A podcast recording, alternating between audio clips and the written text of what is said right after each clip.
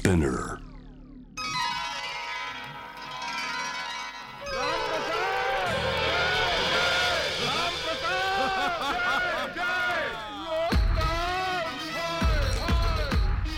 トキオトキオカリークラブトキオカリークラブ時をカリークラブ第2回ドスモノソのタイタンがお送りしてきました。なんと異例のね2回目単発って最初聞いていたんですけれどもこうレギュラー化したいというのをね口に出してみるもんでもう一度チャンスをいただけてなおかつ稲田俊介さんがオフィシャルでもう私はレギュラーですよと認めてくださったのであの今後ともね 断るごとにあのレギュラー化を狙っていきたいなというふうに思っております。えーそうですねあの、まあ、前半のユザーンさんのあの原理主義発言ですね。えーああいうのでもやっぱり僕すごい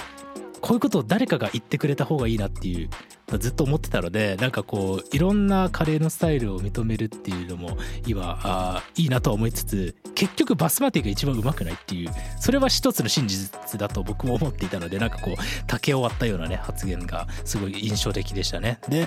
えー斉藤恵里さんロカの斉藤恵里さんと稲田俊介さんの師弟の対談ということでいやーめちゃくちゃ面白かったですね。まあ、当然師弟から師弟というか師弟関係の中で学んだことっていうのを、まあ、カレーのスパイスの使い方とかあるいは、えーお店の運営みたいなところのお話も面白かったんですけどやっぱりカレーの未来みたいなことを語らせたらやっぱりこのお二人に右に出る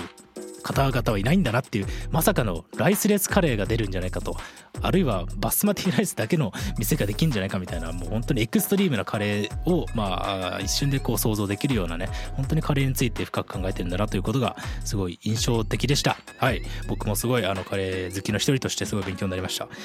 はい。ということでまあそんな時をカリークラブだったんですけれども